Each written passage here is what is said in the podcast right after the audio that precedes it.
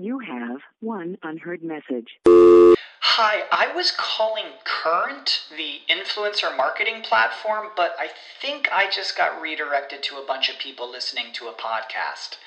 Well, anyways, I was calling Current because I was told they could help get my brand set up on TikTok Shop and even build out an affiliate program of content creators promoting my brand.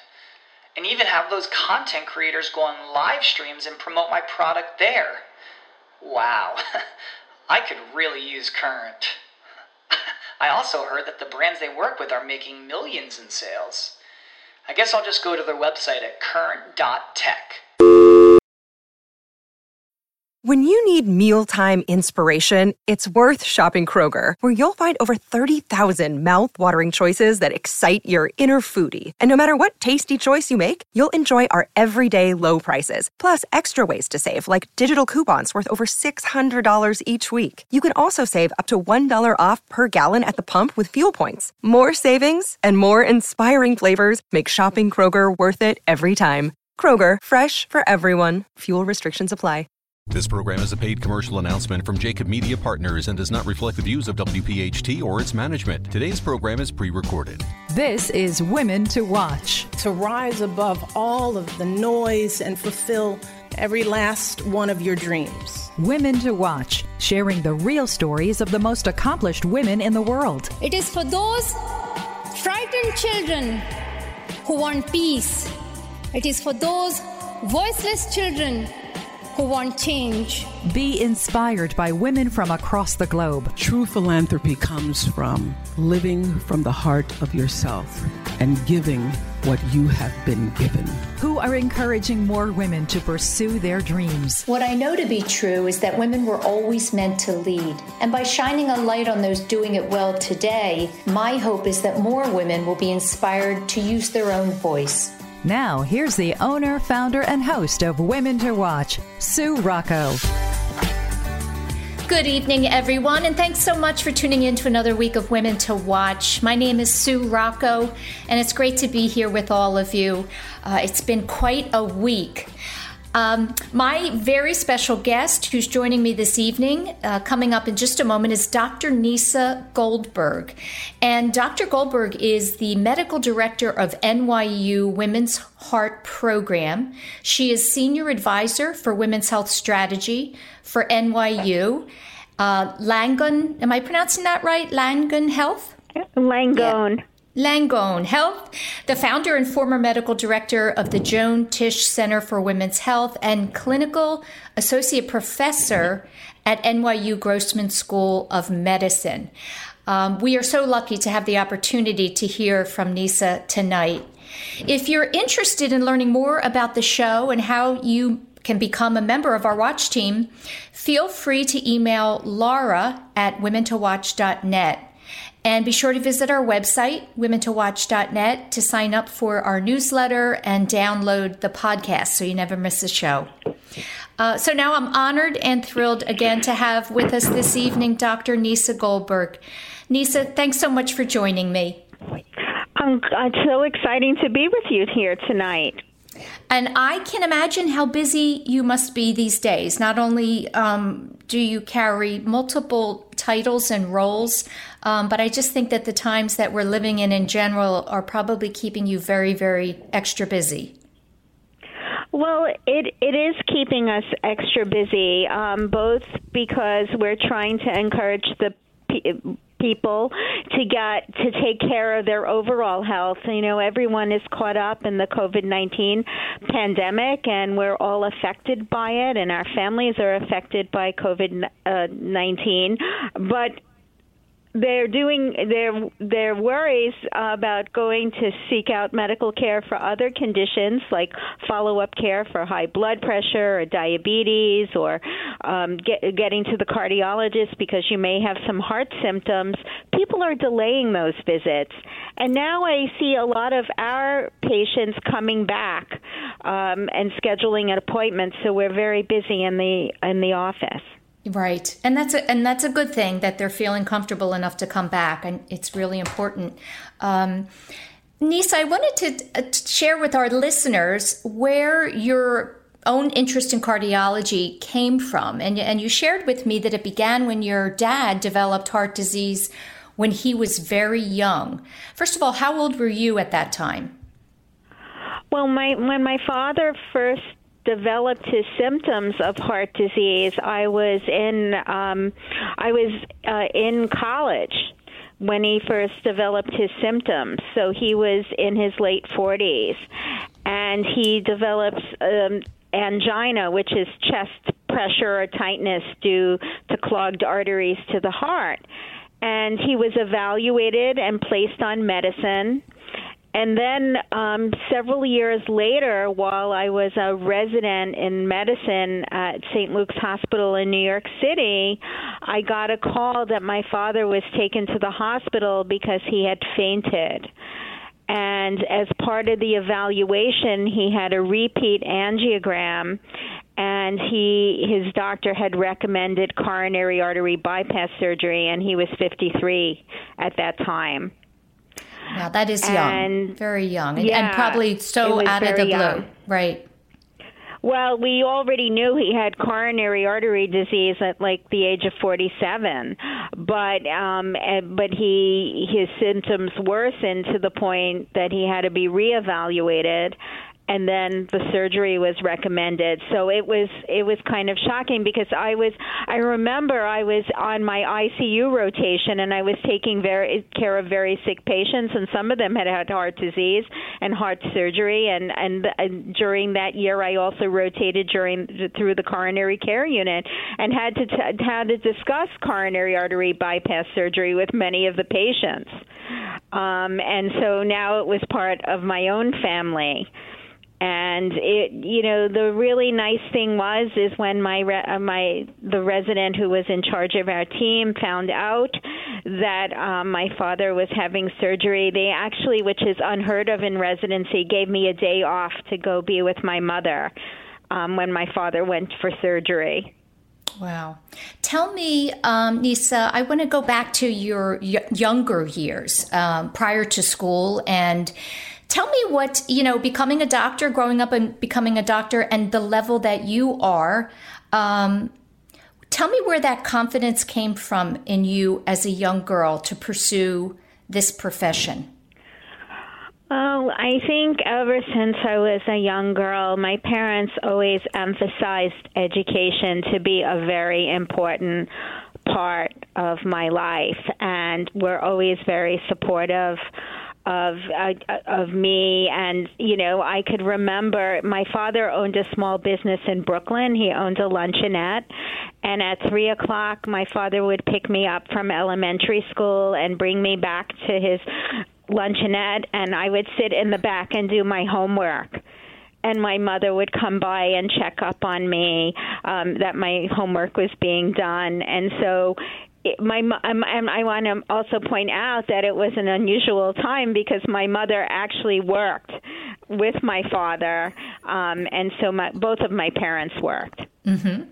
I love you. Um, actually shared a wonderful picture of yourself as a young girl. I'm guessing that was you sitting in the luncheonette. Yes, at the booth. Yes. oh, I love that. I love that picture so much. You looked very Thank you. relaxed there. I, I, yeah, my my husband. We had that at home, and it, it was just really funny because um, I'm wearing these T-strap shoes, and I last, um, I guess last fall or you know last year before the pandemic, I actually bought a very similar pair of shoes. Oh, and my husband said, "Wait, those are the shoes in the picture." It was very funny. I just love you. Your dress matched the booth. It was all very, you know, um, it was perfect. it was just perfect. Um, Thank you. So, so that was a, and you know, I think that was a great introduction for me to be in a social situation with other people. I would meet the customers, and um, and and you know, it was an interaction, and you know, I learned what it is to be in a service-oriented business, which healthcare is. Yes.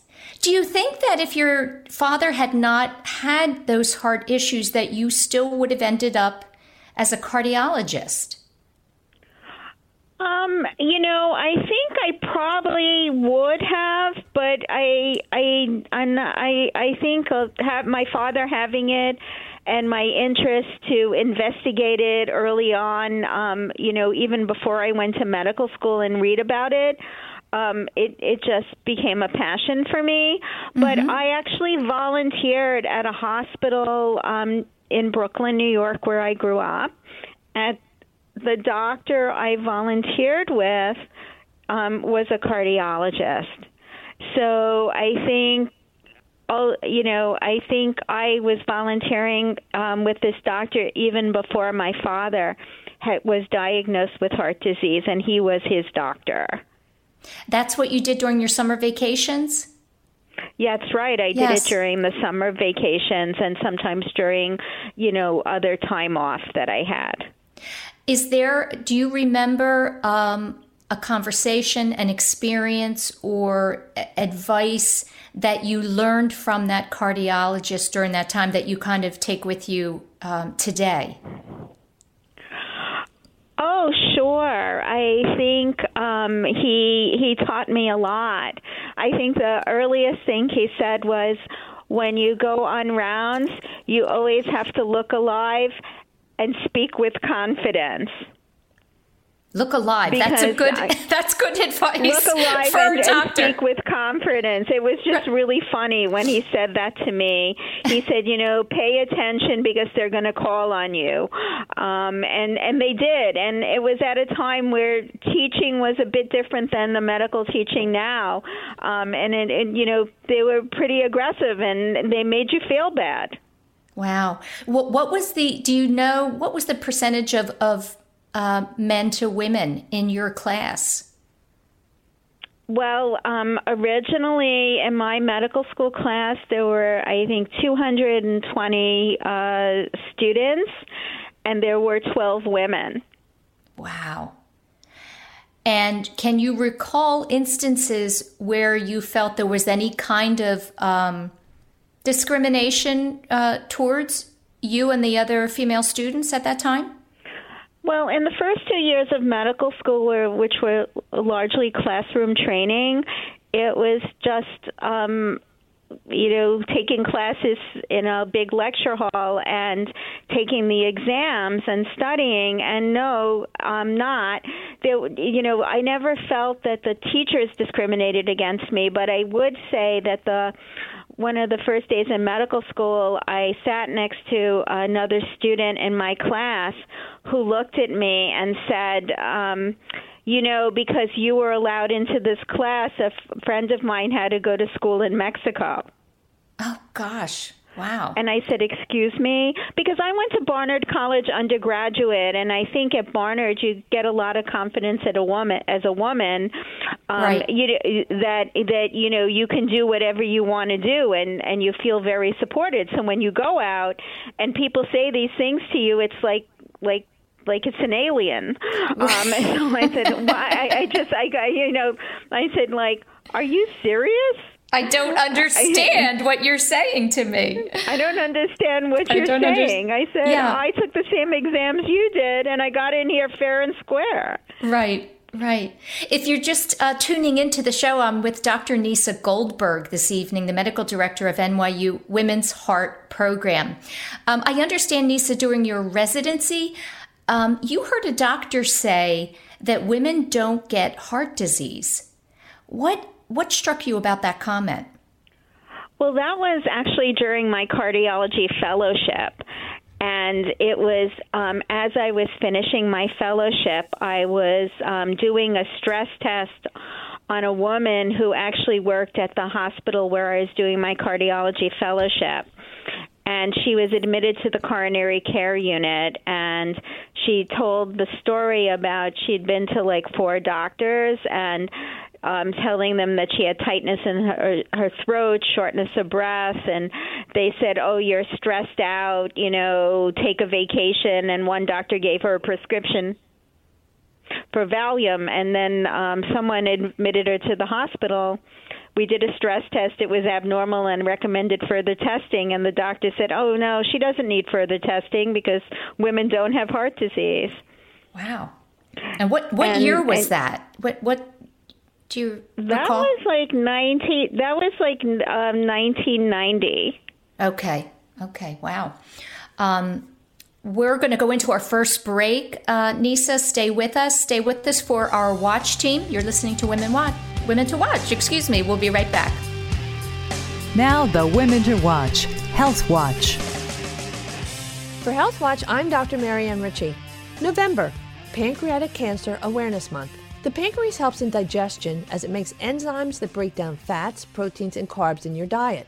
It also makes insulin and other hormones that keep your glucose levels balanced. The pancreas is only 6 inches in size and it's shaped like a fish. So the head or larger end points to the right side of the abdomen and tapers into a tail. It's deep in the abdomen near your back.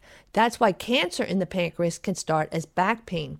And if a tumor presses on your stomach or intestine, it can lead to loss of appetite and gradual weight loss. Pressure on a bile duct can cause jaundice, which is yellow skin and eyes, tea colored urine, and whitish stools. When celebrities like Alex Trebek and Ruth Bader Ginsburg are in the news, it may seem like numbers are rising. Well, it has passed other common cancers for causing death, but this is probably because there's a decrease in deaths from colon and breast cancer due to screening and improved therapies. About 10% of cases are due to a genetic mutation inherited from your parents. But there are also people with a strong family history with no identifiable mutation. But like other cancers, most cases are not inherited. Risk increases with age due to natural breakdown of our DNA or from toxins in the environment. What can we control? Well, smoking causes up to 25% of cases. Quit for two years and your risk drops in half. Obesity, especially a BMI over 30. Obesity can also lower your chances and your time for survival. And diabetes for more than five years may also increase risk. Improving your glucose control may be helpful. And if you need surgery, studies show your chances for fewer complications and a longer survival result when the surgery is performed at a center that does a high number of these cases. This morning on Your Radio Doctor, I spoke to two doctors who have a vast experience in treating pancreatic cancer. The podcast is on yourradiodoctor.net. Now, the Women to Watch Legal Watch. This is Nicole Hittner at Ballard Spahr Law Firm for Legal Watch. There's so much uncertainty in our nation right now, but one thing we know holds constant women supporting women for a greater world. Ballard is committed to providing legal assistance to people even when they can't afford it. Our commitment to pro bono work is unparalleled. I'm excited to tell you about one of our current pro bono clients, Momcology. Momcology is a nonprofit organization created by moms for families impacted by childhood cancer. It's a community building support organization helping parents identify care gaps and create solutions to meet those needs. They believe the way to repurpose trauma from your own pain is to help others through theirs. Through Ballard's pro bono programming, we've really been able to support Momcology. We assist with their corporate governance issues, trademarks, employment matters, and response to COVID 19. As I've mentioned before, the rules and regulations in that area are constantly changing and very tricky to navigate on your own. At a time when our nation often feels divided, I really believe this kind of support can bring us all together. Focus on the positive change that you can make. Let us help you. This is Nicole Hittner at Ballard Spahr for your Legal Watch.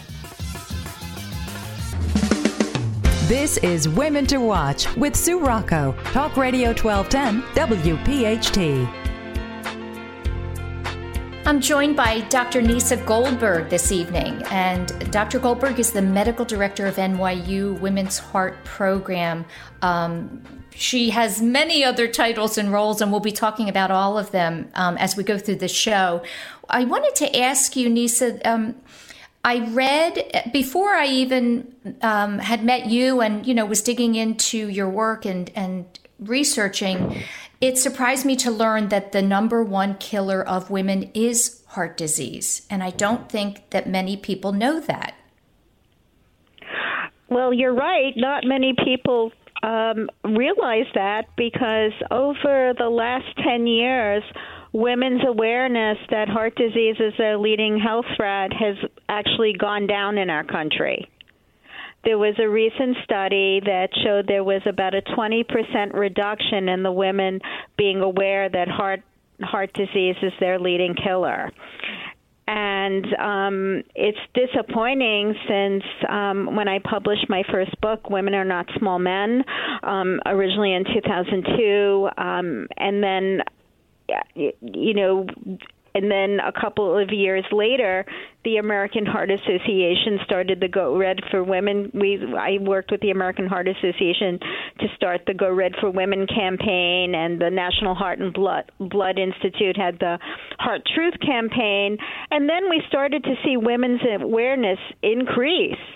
But recently, um, it's pretty disappointing to show that women are just not aware. You know, I think we often um, our perspective is is built or forms around our own personal experience. And I would say, for me personally, I I don't know any women that have died from heart disease. All the women I know personally, um, it's it's been cancer. So, is there a certain demographic that it's higher in than others? Well, sure. There are a lot of things that put you at increased risk. Certainly, if you have a family history where your mom had her first symptoms of heart disease when she was 60 or younger, or your dad was 50 or younger, or you have high cholesterol or diabetes, um, high blood pressure, um, don't exercise, and eat a pretty unhealthy diet. So, all of these things can actually increase your risk for having heart disease or heart attack.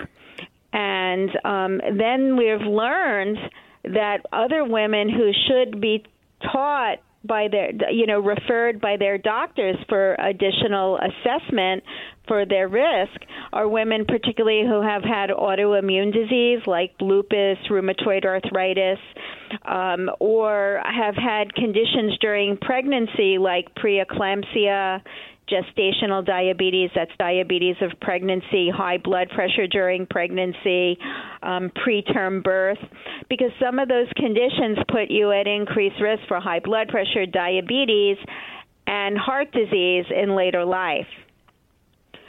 So I also think women um, often are uh, encouraged to seek out medical care by their best girlfriends, and since women often don't talk about heart disease, then that connection is not getting through. And I also think that we have these days we our traditional means of raising awareness um, and and through national campaigns help some women, but the recent study that that I mentioned earlier actually showed that those messages are mo- mainly reaching women 65 and up, and you know we need to talk to women who are younger so they get started on heart disease prevention. You know, you mentioned the Go Red for Women campaign, and you were behind that.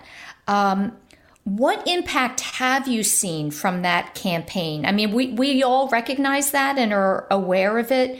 Have you do you know of statistics that you know it's actually had some impact as far as women coming in and asking and, and wanting to be checked and and get their physicals? Well, you know, we you know yearly the American Heart Association does studies on on um, and they did early on studies and found out that we did increase the awareness of women on their risk factors for heart for heart disease through the Go Red for Women campaign. Um, but I I think right now um, women's risk actually increases um, after of actually having a heart attack seems to increase after menopause, although menopause is not a risk factor for having heart attack. Um, and I think now we have a new generation of women who are reaching the perimenopausal and the menopausal years, and we really need to reach out to them to make sure that not only they get their bone density testing and see their gynecologist and get their regular mammograms, but we also get an anal- evaluation for their cardiac risk factors. And you don't always have to go to a cardiologist. These should be done by your primary care doctor. They can get blood testing for cholesterol and, and blood sugar. You know, Nieca, one of my listeners saw you were coming on the show and was curious. You know, she's in the heat of menopause. I'll say the heat of menopause, and um, right. it's experiencing some like occasional heart palpitations. Is yes. Is that, so what is that? Uh, that's very common. That's very common. That part of the menopausal symptoms of hot flashes um, and um, is as- associated um, also with having palpitations, or very commonly, some of my patients who are perimenopausal report to me that they have palpitations or a racing heartbeat awakening them at night. Wow. And and I again that's that's one of those anecdotes that I wasn't aware of. Um, so it's good to know because that kind of occurrence is, is going to be know. scary. Yeah. That's right. And if you don't, if you didn't know that, if you're having, you know, rapid, irregular, and fluttering heartbeats and they're recurring, and Yeah. they're and it, you know, you should get them checked out.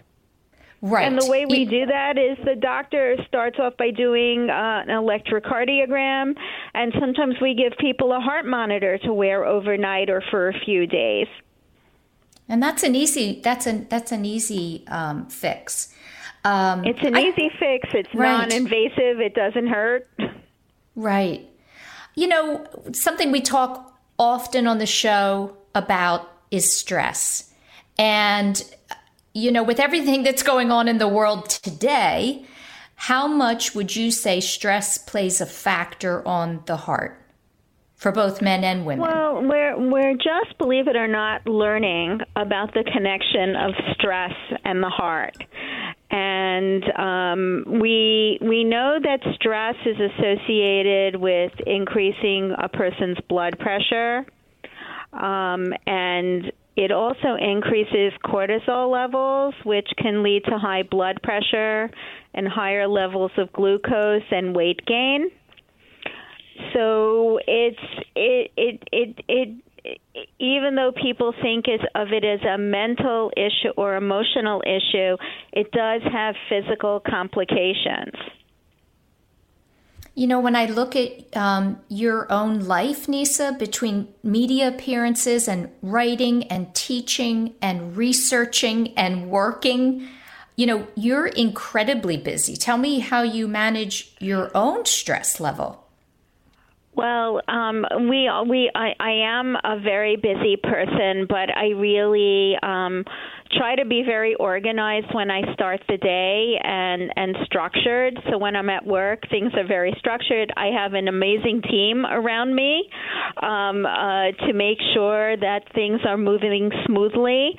And um, I'm I'm really grateful that um, Colleen Landry, who's a nurse practitioner working with me, who's been a friend for over 20 years, and um, she w- uh, was working with me as a nurse, and then she went to the NYU Nurse Practitioner program, and she and and she I said we have a job, and she took the job, and so and the patients are very excited to see her because they know her a long time. So it's one thing that you when you're in a job situation, it's really important to look around not only about what your job description is, but what the support for the job is. And and so that's an important thing. The other thing that I always prioritize is that I exercise. So, like many people during the pandemic, I had to change my exercise routine a bit because I used to go to the gym and now I don't do that. So, um, as a gift, my husband purchased, um, uh, bought me a Peloton bicycle, and so um, I'm really excited that I'm able to to use the Peloton uh, bicycle um, practically every day, and do also some other exercises on their app, like their ballet barre exercise and their strength training exercises. So I think that exercise is a very important um, component or a very important part of the way I reduce stress. Do you I also want to point out that my husband is very supportive of all the things I do. As he should be. You're As saving the be, world. but, but yes. he doesn't. He, cer- he does certainly doesn't add to the stress. That's a nice shout out for him. Do you, let me ask you, do you feel, and I ask this question a lot because I think everyone is different. Do you feel joy from the busy and the active life you live? or do you feel obligated to bring awareness um, to your patients, or is it a combination of both? I, I think I feel a great sense of joy being with my patients and working through their medical issues with them as a team member, um, and and I also I feel a passion for what I do. And you know, a hard day is not because a patient is difficult or anything else. A hard day is work is when the system breaks down. So I I'm really happy to say that I love my work. And and one of the things I've talked about recently is the fact that you know it's been challenging for many people during the pandemic. And i feel really grateful that i come to work and that's my activity. And you know i pretty much have my regular schedule. So for the time at work i pretty much can focus on my my practice yeah, that's really the ideal, isn't it? That that not only are you joyful in the work that you're doing, um, but it's so incredibly important, and you're you're helping other people at the same time. Um, yeah, it's ver- it's a very fulfilling. Um, you know, um, profession to be a doctor, right? Especially a cardiologist, right? We're going to go into our next break. Um, stay with us. I'm speaking to Dr. Nieca Goldberg this evening, Medical Director of NYU Women's Heart Program. Stay tuned for our watch team. Now, the Women to Watch Finance Watch. Hi, this is Terry, and I'm from Fortis Wealth.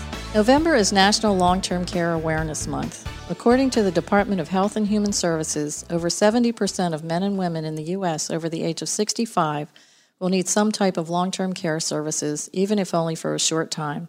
Not only can care be expensive, it can also take a toll on the whole family as they work through the financial implications, the roles of family members, and other logistics of making important decisions for a loved one. Here are some statistics surrounding long term care in the United States. 78% of adults who are getting care at home rely solely on family and friends for their assistance. The average caregiver is a 46 year old woman. Caregivers spend an average of 21 hours per week assisting their patient or family member. Over 90% of family caregivers have had to alter their work schedule permanently to care for their loved one, some switching to part-time from full-time work. Many have had to take a pay cut and or skip vacations and other personal activities. 29% had to use their own money to provide care, and more than 10% had to move to be closer to their family member in need of care. According to the Alzheimer's Association, more than 5 million Americans are living with Alzheimer's disease, and by the year 2050, this number could rise as high as 16 million. We urge you to help raise awareness about long term care and acknowledge anyone you know who is or who has been a caregiver. The more we understand the emotional, physical, and economic toll that long term care can take on loved ones, the more we can prepare for our own future and family needs. Another way to honor Long Term Care Awareness Month is by planning for your own long term care. Talk to your family about what you want to happen and assess what financial and community resources you will have available. Consider long term care insurance if you're currently in good health, which can help to protect assets and reduce out of pocket costs.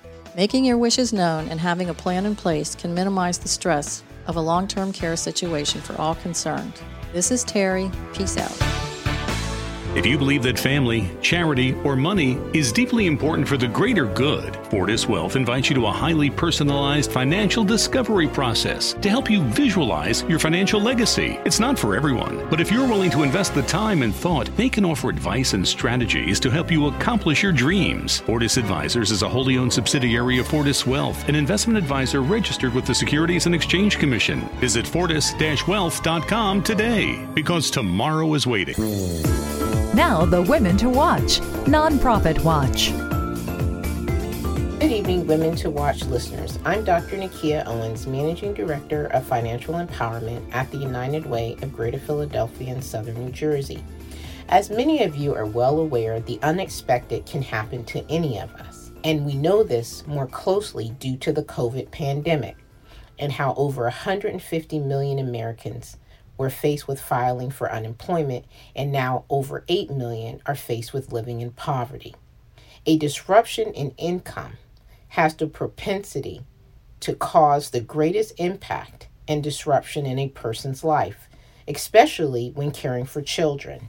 As a result of generous donors, United Way invests in a family empowerment initiative designed to support families throughout the Philadelphia region who find themselves, themselves at risk of becoming homeless or might be homeless already. This initiative supports the whole family so parents are able to find or acquire greater employment and the children can remain in the same school in supporting their academic success. This initiative is not based solely on income, but looks at the entire family situation and what is needed to support the family in maintaining housing stability. There are case managers willing and ready to support the family with their goals, but not dictate those goals. If you know a family in the Philadelphia area who has been adversely impacted or is at risk of homelessness due to a job loss, please have them reach out to United Way's helpline by calling 211 or they can reach out to United Way's partner directly, UESF, at www.uesfacts.org.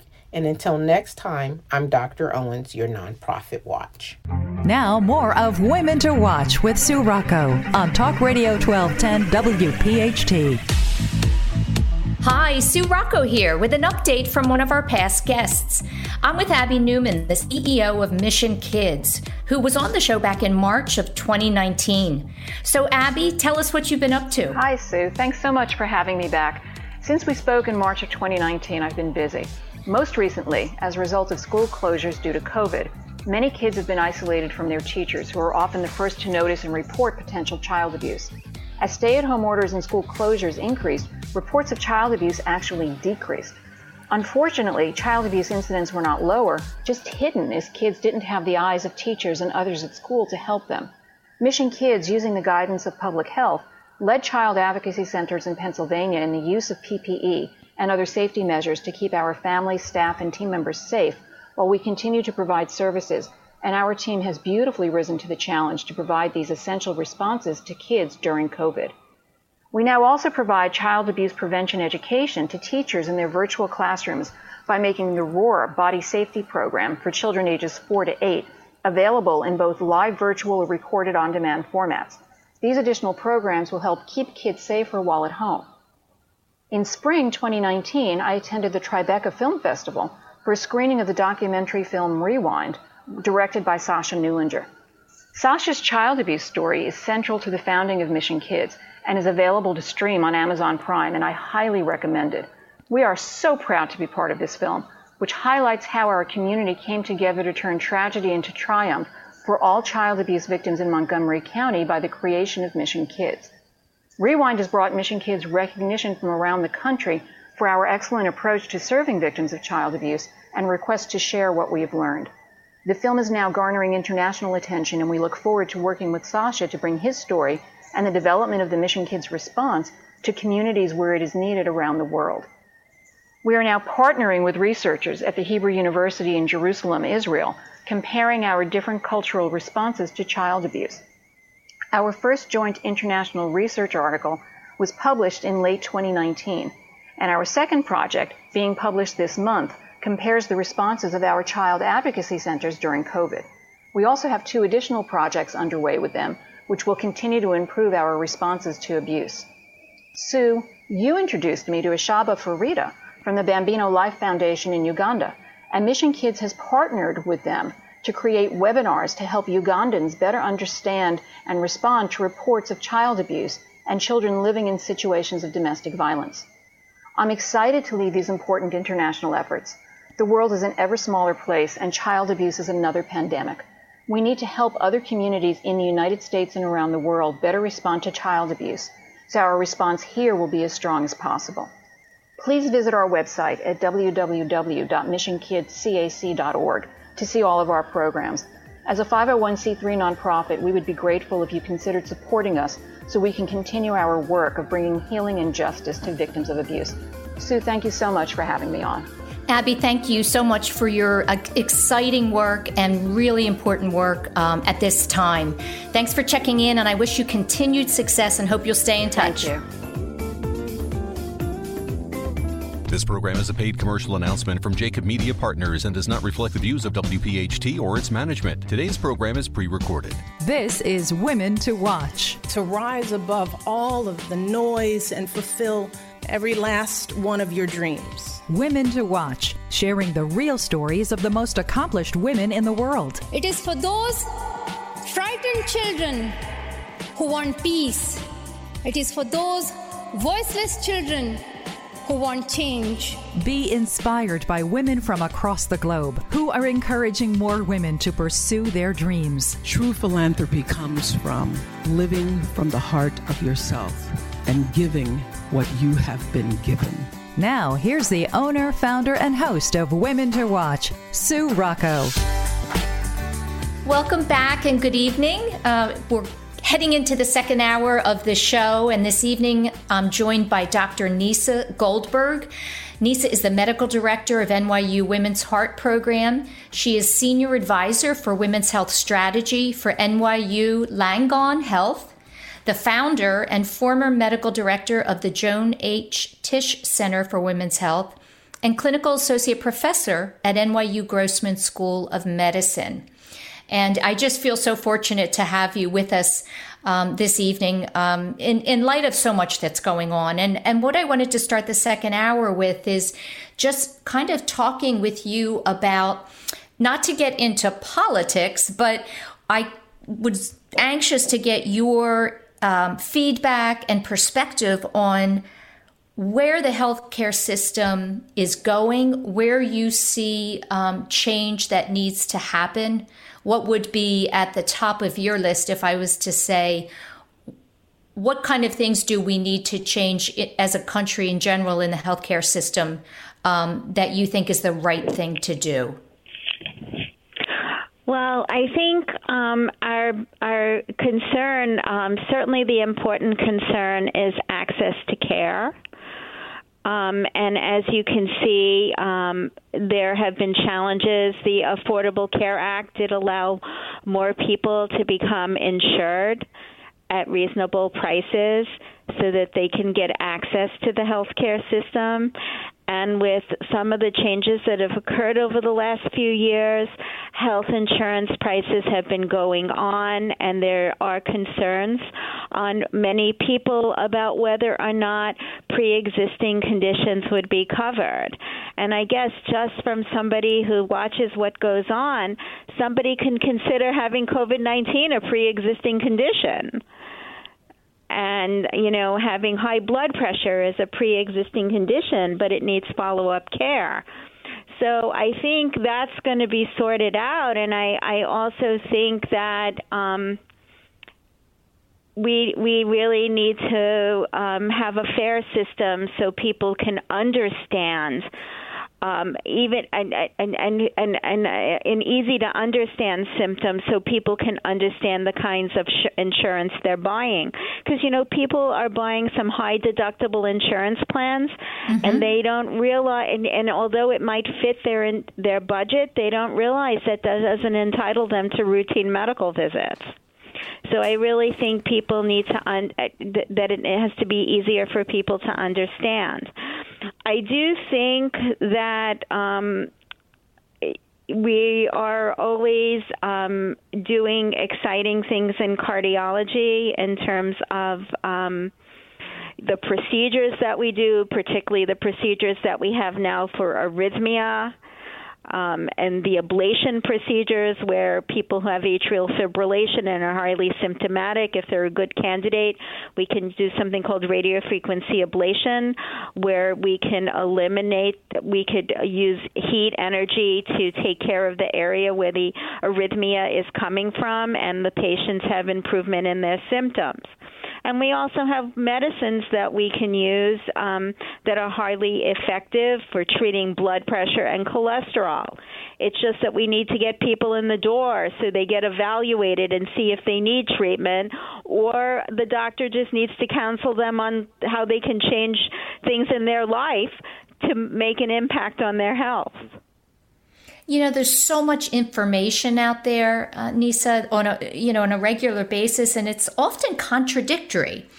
Um, I even know. uh, right, even among doctors. So, if if there's a woman well, listening, I, yeah, I have a yeah, I have a strong opinion about that because I think everybody wants their work to be seen, and I think a lot of times um, when things are put online for public view before it's reviewed by the experts to validate some of the calculations that are made in the research study.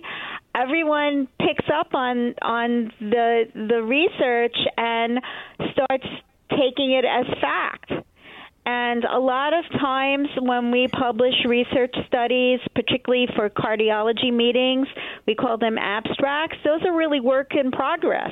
They're not usually meant to change practice. Once they're published in the medical journal and peer reviewed, that's when those things should influence medical practice. tell me, um, Nieca, how has the pandemic affected your life, your day to day?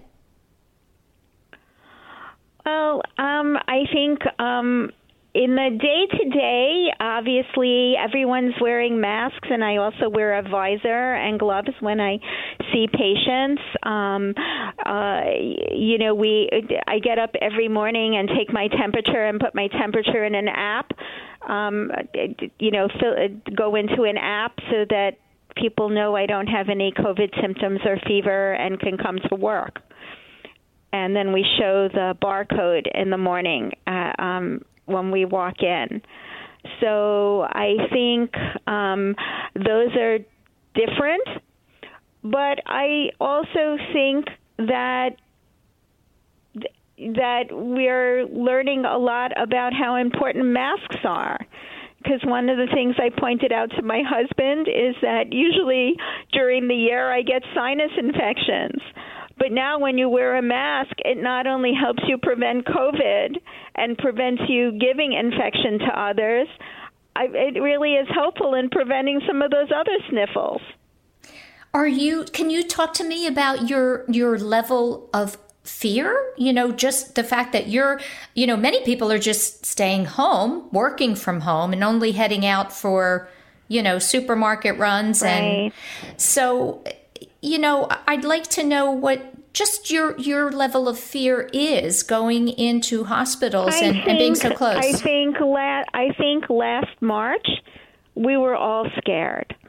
But in fact, um, I I do come into the medical center, but I'm I'm in an outpatient office setting, and my NYU Langone had a very good plan for the pandemic, and understood that patients would need to be separated. And they were also very transparent uh, by sending emails every day about what was going on at the medical center. And we always, you know, we always felt that we had enough PPE for us to have in the office to see patients. And also, they changed the way people, as soon as a person comes in, they go into an exam room. People don't really sit in a waiting room anymore. Right. So actually, um, that's a good thing. mm-hmm. I think it's a good thing never to have your patient sit in a waiting room, and if we can get them into the uh, get them into the um, rooms efficiently, they're happier, you're happier, and it it just works well. Yes. So you see that actually as a possibility for the I- future. I- yeah, for the future, I see it as a possibility for the future. I also see telemedicine as an option. For Yeah, I instance, wanted to- when okay, for no, go for ahead. That was one of my questions. Oh, great. For instance, one of um, the ways we screen people for symptoms like a cough or fever or cold is they don't get an office visit, they get a telemedicine visit with a doctor. We have a, a really robust virtual urgent care program here that um, was started ahead of the COVID. Um, epide- a pandemic, but is it really took off afterwards. So people do get a visit by telemedicine if they're not if they they you know have symptoms of an infection and then they their their care is based on that visit. I've done some telemedicine visits for stable patients, people who are able to take their blood pressure at home. Um, and you could really do a brief exam uh, by telemedicine just by observing how the person is speaking to you or whether they're coughing while they speak to you or if they're short of breath and I do get them to move their phone down or their their tablet so I can make sure they have no swelling in the ankles. The only thing you can do on a telemedicine visit right now is actually listen to the person's heart or get an electrocardiogram. But some of my patients who have Apple Watches actually send me a copy of their heart rhythm. Um, they upload it to the medical record system before the visit. Wow. That that's amazing because the whole time you were speaking I was thinking but how if you cannot listen to the heart um, uh, they'll probably come up with some kind of an app or something that'll oh, allow yes. you to do that. You know what's really interesting is they are working on. They do have a remote stethoscope that um, they were they've been working on, and they Mm-hmm. do have. Um, uh, you know, a way to get a remote EKG. So we're working on that. Wow. Wow, that's amazing. That is amazing. If you're just tuning in, I'm speaking with Dr. Nieca Goldberg. Uh, Nieca is a cardiologist and the medical director of NYU Women's Heart Program. Um, you had mentioned, Nieca, um, at the first uh, hour of the show, your books. You've written two books Dr. Nieca Goldberg's Complete Guide to Women's Health. And I love the title of the second one Women Are Not Small Men.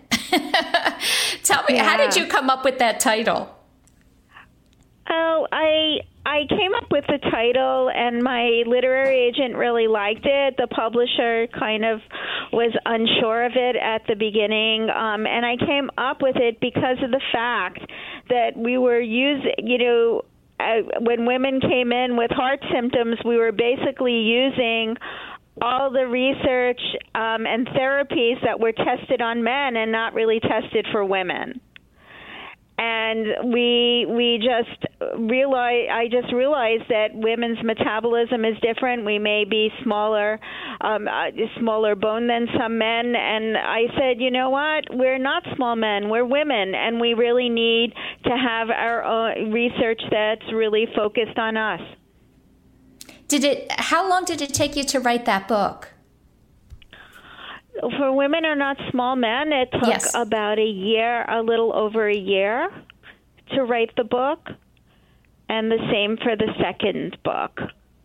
And was that a was that a struggle for you, or was it something you enjoyed that was a nice distraction from your Oh, uh, I thought it was a really. I I th- um the first book. It was a really. Um, I was really excited to do it, and I I I mean the, this information was new and different, and I really was. Uh, I really wanted to bring it out to the public because the medical community was really not there yet Right. and um, I, I I was really driven to do that book, and um, I, I remembered that I like to sit at the dining room table um, to do my my to write my book, and my husband said, you know, you're going to wear out the chair. You should rotate the chairs in the dining room, and I I did wear out the chair. I had to have them recovered. They That's a great story. Yeah. Listen, we're going to go into our last break. Stay with us. I'm talking to Dr. Nieca Goldberg, and uh, stay with us for the Watch Team segment, and we'll be back. Now, the Women to Watch Military Watch. Hi, I'm Carol Eggert, Senior Vice President of Military Affairs at Comcast NBC Universal. This month is National Veteran and Military Families Month, and this week is particularly special to the military community because this Tuesday, the U.S. Marine Corps celebrates its 245th birthday, and on Wednesday, Veterans Day, the nation honors all those who have served. This week is a whirlwind of activities for us at Comcast NBC Universal, from functions recognizing our military community employees to reaching out to our military customers or to news and other content commemorating those who have served. The military community sits at the center stage of our company. And do you know why our nation celebrates Veterans Day on November 11th? Well, it traces back not to the beginning of a war as one might expect, but rather to the end of one. At the eleventh hour, on the eleventh day of the eleventh month, hostilities ended during World War I. It was originally referred to as Armistice Day starting in 1919, but the United States Congress renamed it to Veterans Day to recognize and honor its nation's military veterans on this special anniversary.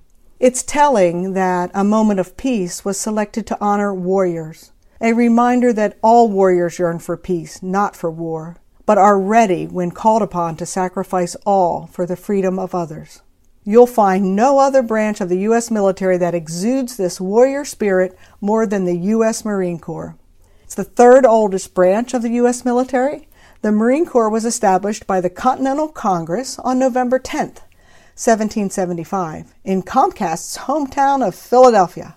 Originally formed to protect U.S. Navy vessels during the Revolutionary War, today's U.S. Marine Corps is the largest force of its kind in the world capable of fighting by land, by air, and by sea. U.S. Marines have fought in every major U.S. conflict, earning their nickname from World War I when German soldiers reported being attacked by Teufelhunden, or devil dogs, at the Battle of Belleau Wood. So, happy birthday, Marines, Semper Fi. I'll leave you with this one request. This week, take a moment to reach out to a family member, a friend, a neighbor, anyone in your personal sphere that has served and recognize what they've done in service to our country. The women to watch. Tech Watch. Hi, I'm Mary Mansell from Pathways Consulting Group. National STEM Day is here, and I thought the timing of the segment was appropriate. I've shared my thoughts over the course of the past couple of years on the lack of women in the technology industry and why it matters, and what steps we can take to closing the gap.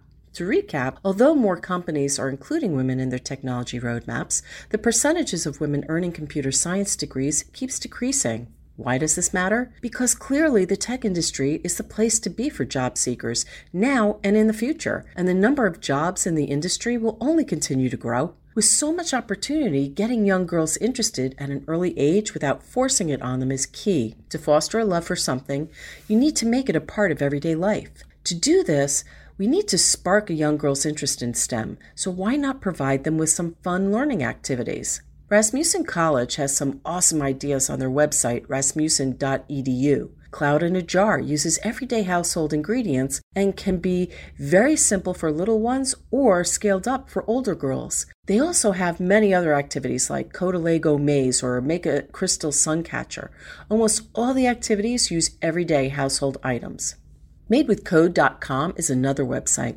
Their philosophy is that increasingly more aspects of our lives are powered by technology, yet women aren't represented in the roles that make technology happen. So they created activities to teach girls about computer coding, like make a new film or design the next fashion trend. With Google at your fingertips, it doesn't take much effort to find ways to foster a girl's interest through activity without forcing technology on them. If you're interested in more great websites and articles, contact me at mary at pathwayscg.com. Introducing Pathways Consulting Group, a company that will align your IT needs with your business goals. Pathways is a full service ServiceNow partner. What does that mean? It's simple. Pathways will collaborate and design, develop, and deploy solutions for your company today that will define tomorrow. Pathways will provide world class enterprise service management solutions. Pathways Consulting Group. They listen, they care, they execute. Go to pathwayscg.com. That's pathwayscg.com. You're listening to Women to Watch with Sue Rocco on Talk Radio 1210 WPHT. I'm speaking with Dr. Nieca Goldberg this evening. And Nieca, this last segment, I want to get to know you a little bit better um, personally. One of the things I'm always um, hoping is that our listeners take away a little bit more of who my guests are and how they have managed, especially as women, to rise to such um, leadership levels in spite of whatever challenges they face because you know we all have those. So if i were to ask you what you know what's one of your greatest personal challenges that you have um, overcome and are proud of or perhaps still working on? Well, I think one of the things that I had to work on a lot was learning how to network with others and finding out um, a little more on how to understand the political structure of where you are. You know, when you go through medical school, it's really about um, doing well on your exams and making sure patients are better. But if you really have to explore um, it, other areas in medicine and leadership positions, um, you really have to learn more about the political infrastructure of where you, in wherever you are working. And I think it took me a little time to understand that as I was progressing in my career, and that's something that now I I work to uh, teach others. And I'll use that as an example. In my new um, role as um, head of women's health strategy at NYU, I worked with two doctors um, who are surgeons um, who are interested in working on a women's lung program because lung cancer is one of the leading cancers in women, and it's not. And, and so, and, and we're learning now that many of those cancers don't have anything to do with cigarette smoking. Hmm. And um, and in fact, our screening programs are pretty good for cigarette smoking in terms of getting CAT scans, but there are no guidelines for women um, to screen women who may be at risk for these other cancers. So you know they wanted to start this program, and they're both surgeons and they're highly talented in in surgery, but you know they really needed someone to help. Um, organize them in terms of how do you start this program. So I went around and I, I met with them and I said, you know, you really have to figure out who your stakeholders are in this. You know, certainly it's the lung doctors or the pulmonologists, the people at the cancer center. And I helped them to to build those networks during that time because I, you know, I think that's very important. You have to learn to get buy in from any particular stakeholder that you may have um, that may be involved. Because if you don't do that, you can be really set up for failure. When you look back over your life, what are you most proud of? To this point because I know you you have a lot to do yet, but I mean, it's it's just so. Um, I, you, you know, I still think that I'm most proud of the you know the fact that of my work in actually delivering health care.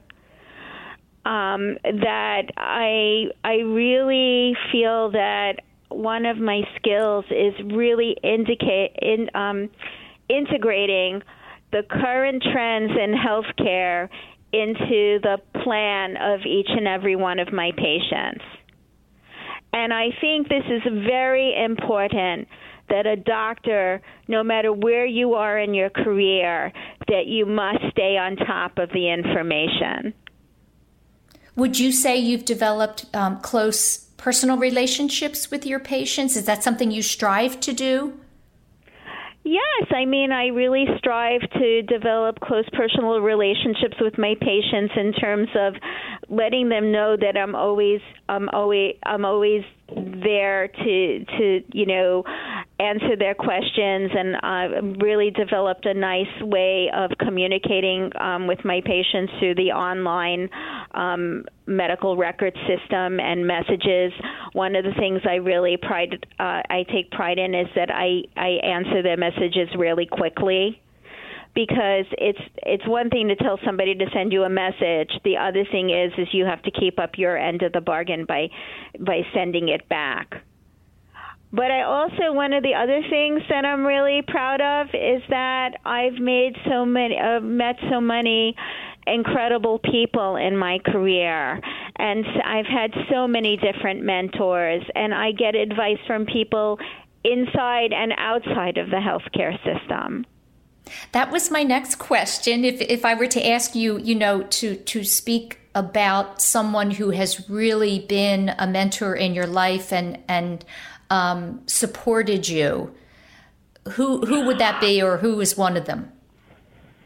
Well, certainly, um, you know, Dr. Stein, who was the doctor I volunteered with, mm-hmm. he was very important in my career and and um, really being supportive in my becoming a cardiologist. And then one of the doctors who works here at NYU, um, Dr. Judith Hochman, was one of my attending doctors when I did my residency at St. Luke's Roosevelt Hospital, and she's an um, she's an attending physician here and in the cardiology division. And um, she's so has been a mentor not only to me but to so many other women cardiologists. If if you were not a practicing cardiologist, is there something when you think about yourself as a young girl? What would be the second profession? What would you be doing if you're if you were not a doctor? Well, one of the things I was considering when I was um, growing up is to be a writer. So I'm I'm glad I got to write. Uh, you know that I've written two books. Yeah. And I write articles and um and to be a doctor, but that's something I might may you know uh, would like to have pursued more of. So you've completed both goals then. and that's really so yeah, an author and a and a doctor. That's amazing. Um, something else the listeners might not know about you is that you host um, your own show, Beyond the Heart, with Sirius. Is that something you're still doing?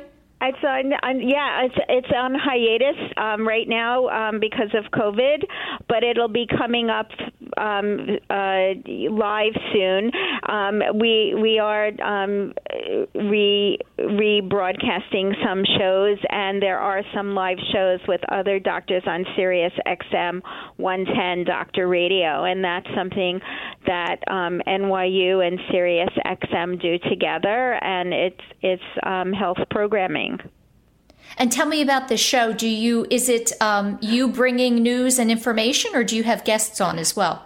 I, I bring news and information. I bring guests on, and we have a segment called Ask Dr. Nieca, and people get to call in and ask their questions about heart disease, heart disease risk factors, um, confusing medical information. And one of the things that we like to do, um, I sometimes have my producer Lori Parker in on the show, is we help people organize themselves before their medical visits.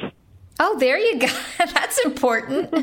not yeah, not I mean, forgetting really all the paper. I had, yeah, I've had a caller call in on the way to the doctor to ask how they should explain their condition to them. well, then you're you're a doctor on call. I love that. That's if you, right. If, uh, that you know, if people were able to tap into you and ask you questions all day long, I'm not sure how much work you would get done. That's right. Nieca, I have a quote here. Um, you said it shocked me that coronary and cardiovascular issues in women were so poorly understood, especially when risk factors in women often could be easily treated. What are some of those those you know treatments um, that you describe as? Well, go ahead. Well, well, you know, for the risk factors like high blood pressure, we have hundreds of medicines that we can use to treat high blood pressure, as well as an effective diet called the DASH diet, um, which lowers salt and uses fruits, vegetables, whole grains. It's low in meats and sweets um, to help lower blood pressure. Um, we have effective cholesterol medicines. We just need to make the diagnosis: does a person need cholesterol medicine or not? What about um, encouraging somebody to go into a diet and exercise program to lose weight? Obesity is a risk factor for heart disease and increases risk for having high blood pressure and diabetes. So to work on that and you, you know and and having people find people to find mechanisms that work for them to lower stress you know, I think so many of us, um, we truly know what we're supposed to be doing. We're supposed to be exercising. We're supposed to be eating the right things. And it's always just a matter of discipline. Am I going to do it's it? Discipline. It's it's well, discipline. it's discipline and finding out. You know, sometimes I work with my patients to understand what is holding them back. Yes, right. Getting to the root of that. What do you? Is there a commonality in that answer? Um, you know, they don't know how to get started. That often they say. So I talk to them about using small steps. In fact, it's probably easier to get someone to walk and use their phone or their watch to to to count the 10,000 steps a day. Um, and then from doing an exercise program, oftentimes people adopt other healthier lifestyles. The hardest thing to get people to do is quit smoking. I would imagine there's a lot less smokers today than when we were growing up.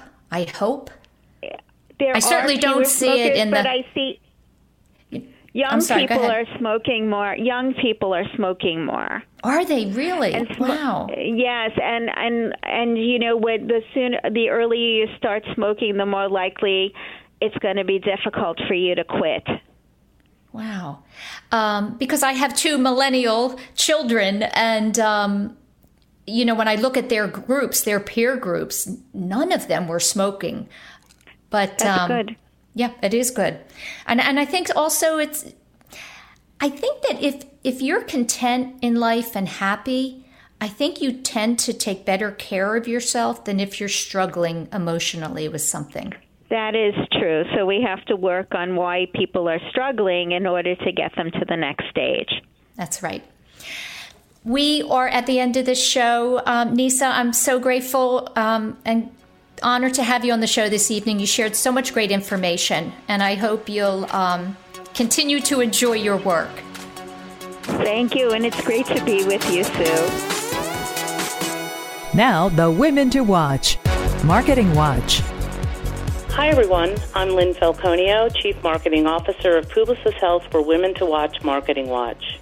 In addition to the COVID 19 pandemic, this year has highlighted structural inequities, social disparities, and brought about a much needed racial reckoning in America.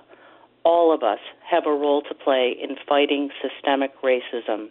For those of us in advertising and marketing, it means putting our money where our mouth is. The United States is the largest ad market in the world, where marketers spend nearly $250 billion annually to deliver content that influences decision making and shapes culture. Some of the most visible and impactful culture makers are social media influencers, supported by nearly 15 billion in media spend for many of the world's largest companies. This content is being consumed at an astonishing clip. According to Nielsen, the average U.S. adult spends more than 11 hours a day listening to, watching, reading, or generally interacting with media. We spend near, nearly half our lives consuming content that shapes our view of reality. As marketers tasked with making that content and distributing it in media, we must understand the responsibility we have to ensure those messages are diverse and inclusive. Inclusive marketing means the people represented in the marketing messages, as well as the channels they're distributed in, reflect the diversity of the world we live in. Beyond being the right thing to do, inclusive marketing drives growth.